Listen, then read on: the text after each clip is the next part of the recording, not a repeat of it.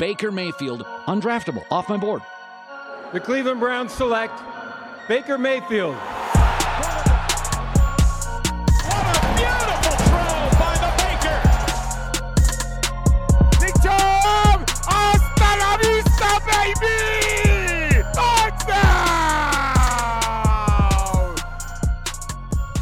Welcome to Browns Film Breakdown brought to you by Untuckit.com. This is Jake Burns, writer over at the Orange and Brown Report, coming at you guys um, on Sunday night here, following what has been a chaotic and all too familiar feel for, you know, for us Browns fans. And, um, you know, it's a situation that's something that you never pull for. It's a situation that you know, he didn't want it to arrive as much as you uh, might have been out on Freddie Kitchens early in the season, maybe the Rams game draw, um, you know, or some of the other early to mid-season debacles had you saying they don't have the right coach. Arriving at the need for a new head coach is a situation in which, um, you know, that means that your season was a failure. And for the Browns, this season was a failure. Don't get it wrong. They they finish, um, you know, with today's game they finished six and ten, um, which is a, a decrease in um, win loss from the season before.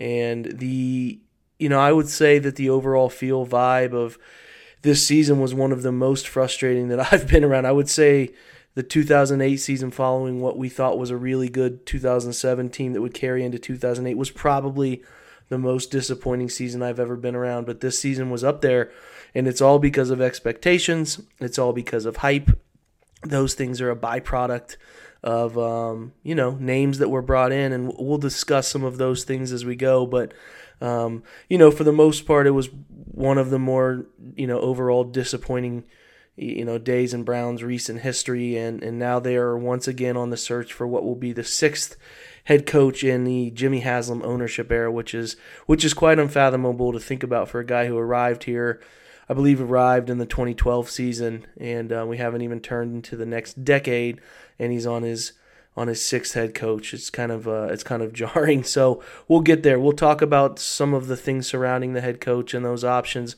a little later. If you want to fast forward to that, feel free. We're going to talk about the game first. They did play one of those today, and it was um, it was extremely overwhelmingly disappointing. Uh, I didn't mean to throw as many adverbs there as I can, but it's it's true that this was a disappointing endeavor for Cleveland. They go down to Cincinnati, and perhaps some of the rumors were true. Perhaps, you know, you know, Freddie Kitchens could have saved his job with a with a good performance. Maybe that stuff was all just smoke. I would like to think that they wouldn't hinge that decision on this game, but I would definitely say that the the, the outcome of this 33 to 23 loss in Cincinnati was uh, was certainly the, the, the, the piece of evidence that pushed this whole thing over the top and um, probably gave the ownership group and whoever else is sitting involved, John Dorsey, um, you know Paul DePodesta, who we'll talk about that later. Those guys, uh, they're pushed over the top, watching this team just crumble and just and just really get worked by the team with the worst record in the NFL, the Cincinnati Bengals, as as it was pretty obvious early in the game that it was going to go this way. Cleveland comes out and scores. Uh, Baker Mayfield hits Damion Ratley on a 46 yard touchdown on Yankee concept, which is just a post and an over route that you're reading the safety on the play side. He bites a little bit on that over route, and you got the post over top. If he can get inside the corner, he drops a nice ball in there. It's 7 nothing. Then the Bengals come back out and score on a seven play, 79 yard drive, and uh, it's 7 7. And then, you know, it's it's a Joe Mixon touchdown on a on a quick drive uh, after an interception, an Andy Dalton touchdown on a 12 play drive. And in the second quarter, Cleveland's down 20 to 7, and you can just see the writing on the wall. Joe Mixon on the day runs for 162 yards on 26 carries. The Browns run defense, and now they're playing with makeshift guys up front, but they're playing with their linebackers and they're playing with their defensive backs that they played with for most of the year. And you know, I would contend that Damarious Randall and Juston Burris are their two best safeties that have presented themselves throughout the year. Maybe you can argue Morgan Burnett, but the way Juston Burris is playing, you know, it's not much of a drop off. So you can blame the guys up front all you want. There's still Larry Ogunjobi, Olivier Vernon still played, Sheldon Richardson still played. Myles Garrett make that big of a difference for you? All I know is that it just doesn't feel like whatever Steve Wilks is trying to do, whatever Tosh Lupoi, the defensive line coach, is trying to do, it is not it is not getting home and they are not making an impact and they have questions and the entire box has questions. The front four, you know, I think we all want to consider Larry Ogunjobi a part of this thing, but he has taken steps backwards since his rookie year. His body style has changed. He's thinned out. Um, he's really focused on his health, which is great, but he's not the big space eating, you know, one technique that even he was his rookie year when he was a bigger, wider body and uh, was playing with a with a, a, quickness off the snap that was pretty obvious. He he he sort of trimmed down and tried to work on more finesse and speed moves, and instead has suffered and, and I think he overthinks what he's doing at the line of scrimmage. And you know when he's worried about how technical he needs to be with a move he's getting blown off the football and it's too late. He was worrying early in his career just about getting off the ball quick and making plays. He ain't doing that anymore and I think that they have a tough decision with Larry and they need to have a better second defensive tackle besides Sheldon Richardson. Olivier Vernon plays banged up. It was pretty impressive of him to do so. But overall just a disappointing effort from the guys up front in the linebacker group um, you know, like I said, uh, 162 just a Mixon 10 more to Dalton, 5 to Erickson, 4 to Bernard comes out to a 179 yard Cincinnati rushing performance, 190 yards for Andy Dalton, 16 of 28 touchdown interception. Wasn't overwhelmingly good, but did enough to get them in positions to win. Tyler Boyd, 5 catches, 59 yards. John Ross, 2 for 42. CJ Uzomah with 5 for 25 and the only reception touchdown. Defensively, Sam Hubbard and uh, Carlos Dunlap, Carl Lawson um, account for the big plays defensively. Six tackles for Hubbard, five tackles for Dunlap, two and a half sacks for Dunlap, one and a half for Sam Hubbard, and two sacks for Carl Lawson. Still proving that Cincinnati, while rebuilding that roster, they do have a pretty good front and they dominated the line of scrimmage. That is without a doubt, as they held the Browns to um, only 53 total plays, 74 net rushing yards, 41 of which came from Nick Chubb on 13 carries, along of only 8 yards. And then Baker Mayfield, 4 carries, 29 yards. Kareem Hunt, 3 carries, 4 yards. They couldn't do anything up front. There was no passion. There was no uh, uh, push, no lanes created. The Bengals played it well, but I didn't think the Browns did enough up front, moving, manipulating, creating angles and it was a really bad overall team rushing performance. Mayfield only 12 of 27, under 50% completion. Hit some big throws. That's why he throws for 279, three touchdowns, but again, three interceptions. I wrote about him, where he's at, his day, what the day looked like, and um, sort of what I think he needs to do in the future to become the guy we think he can be. I encourage you to read that over at the OBR. It's a free read. Don't have to pay anything behind a paywall. Just read it. Tell me what you think let me know on Twitter. I'm always curious your thoughts, but I have a a myriad of thoughts there about where he goes, how he gets there, how the Browns help him, what his offseason needs to look like. So we'll see. Um, like I said, three touchdowns, a nice deep ball to Damion Ratley, a nice deep ball to Jarvis Landry, and then the hell of a jump catch there for, for Odell is Odell went three for 81, a touchdown. Jarvis two for 82, a touchdown. Damion Ratley two for 64, a touchdown. Kareem Hunt three for 32, and KhaDarel Hodge one for 19. Mayfield's interceptions, the first one doesn't see the down corner at the second level who jumps in front of whatever that route slippage was from Landry. I think it's getting picked off anyway. Second one is just a, a launched throw to, to Beckham. I got to see the all 22 whether I'm missing something. The coverage was pretty dense. I'm not sure entirely what he was looking at, what he was thinking. I don't know. Um, and then the third one late in the game, pretty indicative of what his season has been. Running toward the line of scrimmage, could take off and run for first down, could dump it off to his running back on the right with the opportunity to gain 10 plus yards, but he tries to force a throw downfield to Landry, and it's it's uh, it's intercepted. So just uneven from Baker. Uh, a couple more miscommunications, couple more. Uh, you know, I think that the the the rush manipulation you know, Mayfield's accountable for an extra rush man, has to get the ball out, doesn't get the ball out. Those things are still happening. And, um, you know, who that's on, I'll let you decide. But I'm telling you, for the most part, it's on Mayfield. And I think he's got to get the ball out faster. Defensively, Mack Wilson, nine tackles. Joe Schobert, eight tackles. Denzel Ward, six and an interception. Larry Ogunjobi, six. There was um, one ha- one sack between uh, Damarious Randall and Olivier Vernon. Not much an existence in the backfield. Um, but yeah, I mean, I, I don't know. I'm not going to beat this game up. I think the Bengals outplayed Cleveland in every facet. 10, 10 more minutes of possession. Um, Bengals had one less penalty. Cleveland turns it over three times. Cincinnati only turns it over once. And um, you know that's that's the difference in an NFL game when clocks get shortened as they do.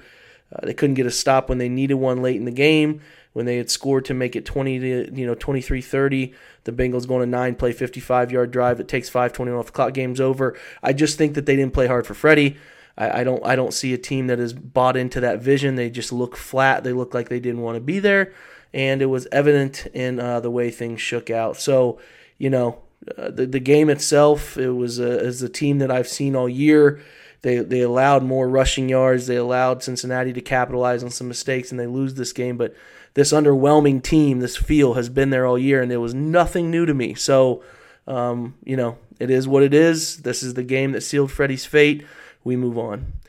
But before we move on, talking about the next coach, we're going to talk to you about a proud supporter we have of Browns Film Breakdown and the Blue Wire Podcast Network, those that Untuckit. An untuck button down is as hideous as it can get. If it doesn't fit right, they look bad because they're not meant to be worn that way. Thankfully, there's Untuckit, the original button down shirt actually designed to be worn untucked. No matter your size or shape, Untuckit shirts always falls at the perfect untucked length. With more than 50 fit combinations, Untuckit looks great on tall, short, slim, and even athletic guys of all ages. It even has a fit for me, believe it or not. You can find your favorite Untuckit style online or check their 80 brick and mortar stores. Choose from styles like wrinkle free button downs, super soft flannels, outerwear, and more. When Untuckit, your shirts will never look baggy bulgy, or too long, or too big again. And their website's so easy to use. They even have a whole page devoted to helping you find your fit, which is super helpful. So whether you're getting that late holiday gift for somebody or just trying to craft a smart style all your own, Untuckit's the way to go. Visit untuckit.com. Use the promo code BLUE for 20%. That's a good percent. 20% off at checkout. That's untuckit.com. Promo code BLUE for 20% off. So, Moving forward, you ask, where are the Browns going to go from here? The answer to that question is I don't know, and nobody knows. We have guesses we can make. I have, you know, people are going to continue to ask me and keep asking me and keep asking me, and I'm just going to tell you I don't know. We we have an idea of names, you know, we have an idea of uh, of people that they could go after. They could go after um, the obvious ones Ron Rivera, Mike McCarthy, Josh McDaniels, all of which have um, been head coaches, have found some level of success, whether through their um, you know head coaching stops or their coordinating jobs that they're you know currently partaking in. You know there are other names out there too. On I, I consider as uh, um, names on the favorite list. They could go after Gary Kubiak, currently serving as the assistant head coach there in Minnesota, working as an offensive advisor with the other candidate, Kevin Stefanski, who the analytics guys department, especially Paul DePodesta, loved his nature, his um, you know his connection to the um, Ivy League schools, his thought process, his analytical approach. They like Stefanski. Stefanski's had a great run this year, um, taking over as the offensive coordinator late last year, or late 2018 for John DeFilippo. Carried it into this year. Worked Kubiak's wide zone system. Has really helped um, you know, Dalvin Cook and really helped the offensive line of Minnesota and Kirk Cousins taking his game to another level. That's an option. Those two could be a package deal. You don't know. Mike McDaniels, the run game coordinator for the 49ers, a guy that was with the Browns in 2014, who Andrew Hawkins, a wide receiver here, loved, claimed he's never met somebody with better football knowledge. McDaniel's been with Shanahan for years. Um, dating back to his Washington days. Like I said, 2014 was a wide receivers coach here. There's also information on the Browns' websites, interviews with him. Really smart guy. Rich Scangarello is the Broncos um, offensive coordinator, another connected uh, connection to Shanahan. Was a quarterback coach with the 49ers. Done a nice job with the Broncos with limited talent, really pretty bad quarterback play. Has done relatively well for the Broncos, getting them to score some points. Eric Bieniemy, the offensive coordinator for the Chiefs. Greg Roman, offensive coordinator, who has a, a knack for running quarterbacks, but is going to be interviewed because of his adaptability. Then there's Urban Meyer. Matt Rhule, uh, I think, mentioned tonight there was reports from Lombardi that he was not interested in Cleveland. I don't think he makes an NFL run. Lincoln Riley, another guy, I don't think makes an NFL run. Who knows? Could somebody like um, Doug Marrone be fired from Jacksonville? Sure, he could be a name that pops up on the radar. There are some obvious names here. Um, with connections. I think the heavy favorites are McDaniels and, Mc, and, and, McCarthy. I think there's obviously a connection with McCarthy to, um, you know, John Dorsey and all of the Green Bay you know guys, Eliot Wolf and Alonzo Highsmith.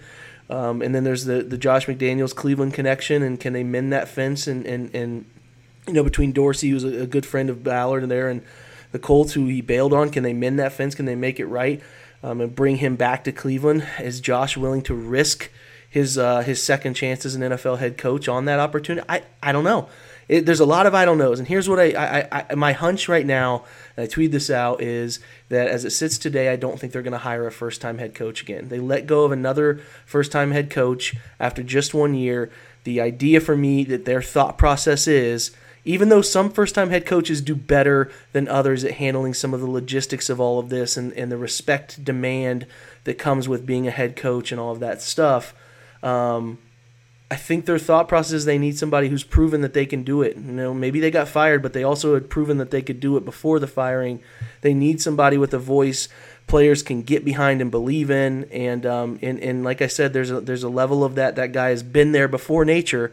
I I really believe that they will um, they will hire somebody who has been a head coach before, or fire you know find that type of pairing that could be there with the Stefanski and Kubiak that makes sense for um, a mentorship role to the young head coach. I, I don't know. It, it could go anyway. I, I, I would just say you're not wrong for being in on Freddie Kitchens. You're not wrong for believing in him. It's it's we get guys as we look at this, we get maybe 20% of the information necessary to know whether these guys can do it or not. That's not enough, obviously. We don't know. We don't know how well they know the game. We don't know how well they're going to handle situational football. We don't know how well they're going to game plan, how well they're going to run training camp. We don't know those things. That's the Browns' job to vet. And they failed with Freddie Kitchens. They did not get to know the guy, the coach, the way they needed to to understand that he couldn't handle this situation. Maybe Freddie would be a good head coach for some other teams in the NFL, but the situation with the talent and the personalities and the people in the building, and it's ultimately really hard for a, a position coach who's a good old boy by nature to then escalate to an offensive coordinator, and then escalate to being the main voice of discipline and structure in a building, it's hard to lose that buddy buddy relationship a lot of guys have. And that's the way the NFL is. And even if you played college football or high school football, your position coach is the guy you have the best, you know, sort of personable relationship with. You often don't get punished by them. It's the head coach's duty. So you develop a buddy relationship with them. And I don't think Freddie's voice ever got home to these guys. So they're going to look for somebody else. Um, but like I said, don't feel bad about whiffing on Freddie. It doesn't mean you're you're terrible. I mean, I think you got to look at what the optics are at the time, whether you can believe in it or not, and get behind the decision or not. And I think the way Freddie was as an offensive coordinator, the way they were building him as a relationships guy, it was easy to buy into the idea that Kitchens could handle it. Now, in retrospect, we see he can.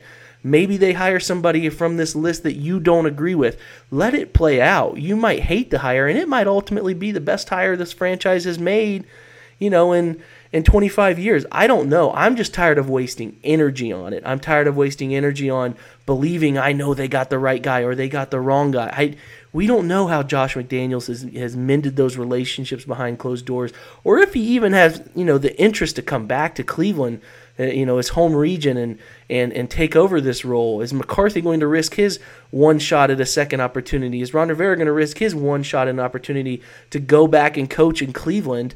You know, a place where um, has has has had this consistent turnover for decades, and they don't stick with with head coaches. Are you going to believe that this is the best thing to hitch my wagon to? So while we want to believe that you know this is a very um, you know, a fantastic opportunity for some head coach. There's also the idea that some of these guys could say, "Hey, man, there's a better chance um, elsewhere." You know, I, I, would rather take over, uh, you know, some other place that I can I can go with a GM that is fresh with me, and I can get a foot in the door and be guaranteed two three years to see my vision through. You don't get that guarantee in Cleveland. They've fired too many guys too quick to to to to have a trustworthy um, you know, belief here because Hue know the the big thing with Freddie was he thought he had organizational control. There is no clear, and it was the same thing with you. This is two head coaches between you know John Dorsey and, and Jimmy Haslam who have been blindsided by the firing.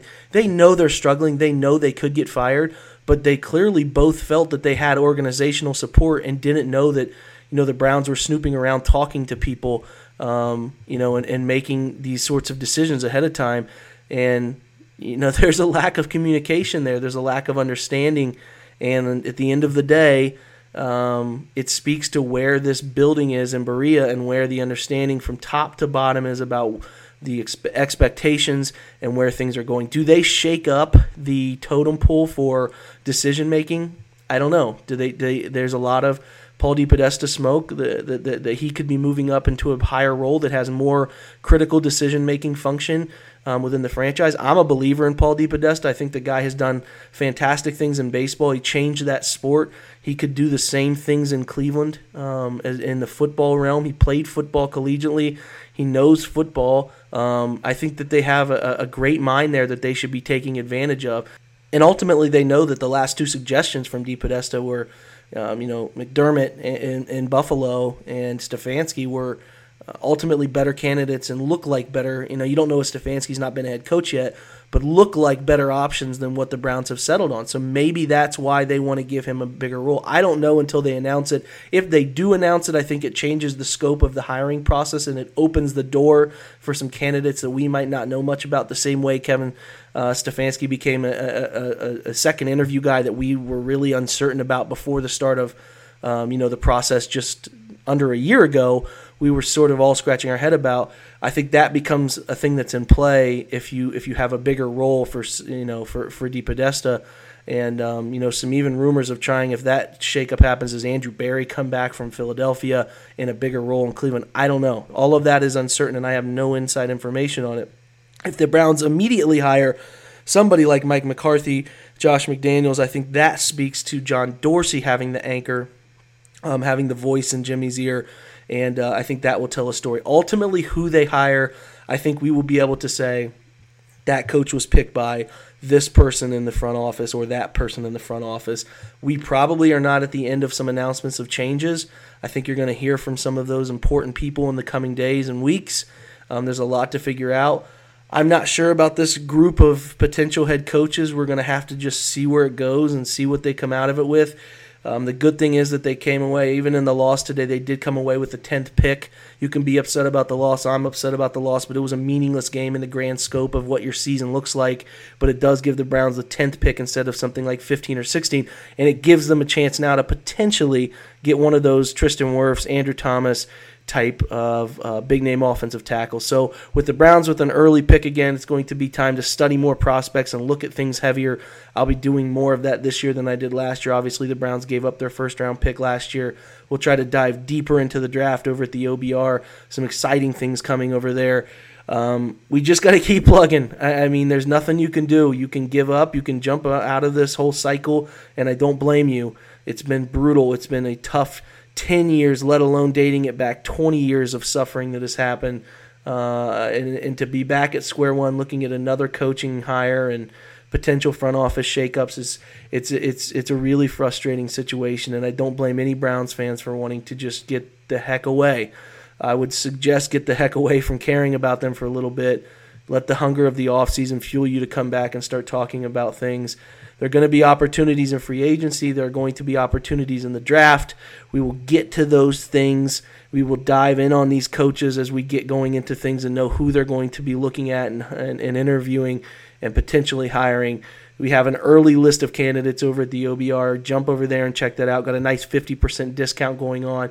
I appreciate all year. We had over a million listens on on on this podcast, um, you know, alone uh, we're sorry with through Blue Wire and, and over hundred thousand on this podcast alone, which is wild to me how many downloads we get per episode. We're almost up to hundred episodes. Really, really, even through the struggle that was this season, appreciate you guys so much for listening to this show, listening to me, reading my content. It means the world to me.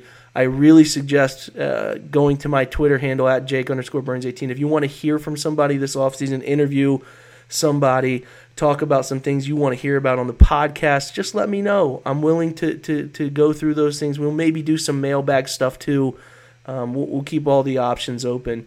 Uh, but until then, we will come back with a podcast later in the week, maybe for your Friday commute. We'll see. Uh, see if anything new has shaken out from now until then that we can talk about and discuss and see where see where some candidates are. But uh, you know, I appreciate you guys listening. I appreciate your subscriptions on iTunes and the podcast app. And um, just know that maybe someday this thing will get done right and, and, and really, you know, try not to give up all hope as best you can. Have a great week, guys. And as usual, go Browns.